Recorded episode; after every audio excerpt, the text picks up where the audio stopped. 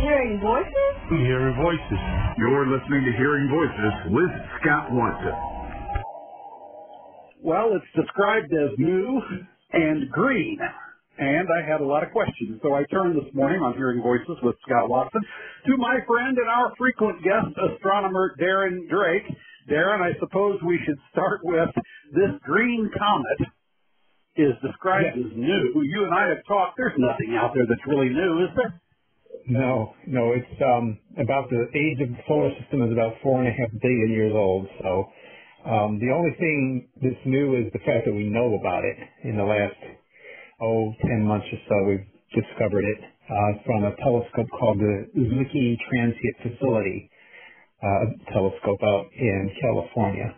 And this is a telescope that is has a large four meter aperture and um, a large uh, CCD chip that looks for um, objects that brighten suddenly or have position changes sudden. So it will um, be able to discover like lots of comets. And so it's named the ZTF comet, the Zwicky Transient Facility.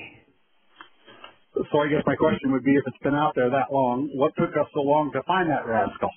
Yeah, yeah. Well, um, most comets are periodic. The ones we discover, they'll they'll come close to the sun, we see it, and then it goes way out, and it's gone for hundreds or thousands or tens of thousands of years. And you know, for all intents and purposes, we're never going to see it again. Um, this comet is um, pretty much uh, never going to come back. Um, it just is a one-time encounter, uh, and it will have a close approach and a, a bright, uh, brightest first, uh, brightest day or night for us to see it um, in early February, and then it'll move back on out and probably never come back again. So some of some comets do that on a hyperbolic orbit, it's called. And uh, so it wasn't really ever observable until recently. That's why we're only now learning about this particular one. His is the voice of Darren Drake. He is an astronomer, and he joins me this morning on Hearing Voices with Scott Watson. So if we're in the Northern Hemisphere, and we are, I'm told telescope or binocular, uh, you're in Illinois, many of the listeners in Michigan, I'm in Florida. How do we see this uh, big chunk of ice?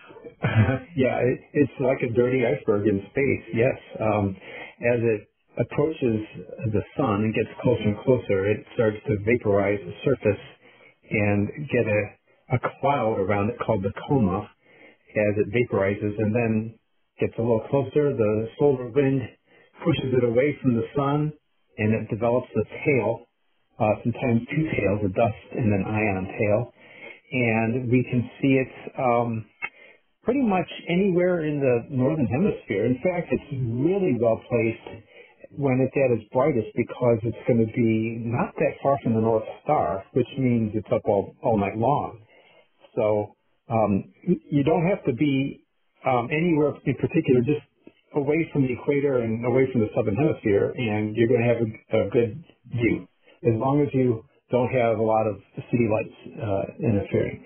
So you would basically um, look in around the late, Janu- uh, late January, early February, uh, it's going to move towards the um, constellations of Ursa Minor near the Little Dipper, and then to another constellation uh, called, um, let me see here, that would be Camelopardalis, which is a, not a very well-known constellation, but it's important because it's fairly close to the north celestial pole, so it's going to be up all night long.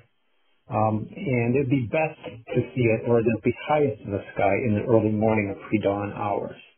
And um, so even now, you can see it fairly high in the northeast um, as we speak. Uh, but it's going to get about six or seven, eight times brighter than it is now, around what we would call magnitude 5.5 is its predicted brightness. And it will be um, visible to the naked eye, if that's if that is indeed that prediction is true, uh, but only under dark skies. Um, if you're in a light-footed area, you'll need at least a pair of binoculars, and a Richfield small telescope will be even better. We wind up with astronomer Darren Drake. We're talking about a new, if we can use that word, comet one more time for folks that want to see this, best days to do so, and approximate area in the sky when we can do so. Yes, it will be um, um, the uh, the best dates are late January um, and into about February 2nd is its about its predicted best time, and it'll be up all night long, not far from the North Polar Star, uh, Polaris, and that's about eight or ten degrees away from it at that point. And I would just uh, recommend looking perhaps in the local newspaper or online to find out exactly where it is on any given night because it will be moving fairly rapidly night to night.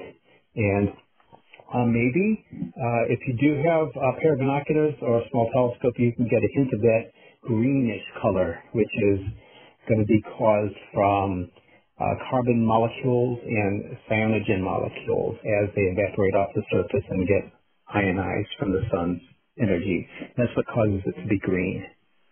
And if I have my binoculars and I locate it, am I going to see that it is in fact something different than a star to look at? Absolutely, yeah. Um, all comets have a, a nebulous or, or fuzzy look to them, and almost all of them will have a tail. It's a fairly bright comet, will have a tail emanating off in one direction. You can't miss it. Um, if, a comet is further out um, and not quite bright yet, then you may not see a tail. But in this case, it should be very evident, and you can see it in the current images uh, that are online today that, that has a very interesting looking tail. Actually, two tails, a dust tail and an ion tail. If listeners haven't figured it out, I don't know much about this guy, but I am fascinated by it. And he always answers my silly questions. Darren Drake, astronomer, thanks so much for the visit this morning on oh, oh Hearing Voice. Thank you, Scott. Thank you, Scott. Have a good one.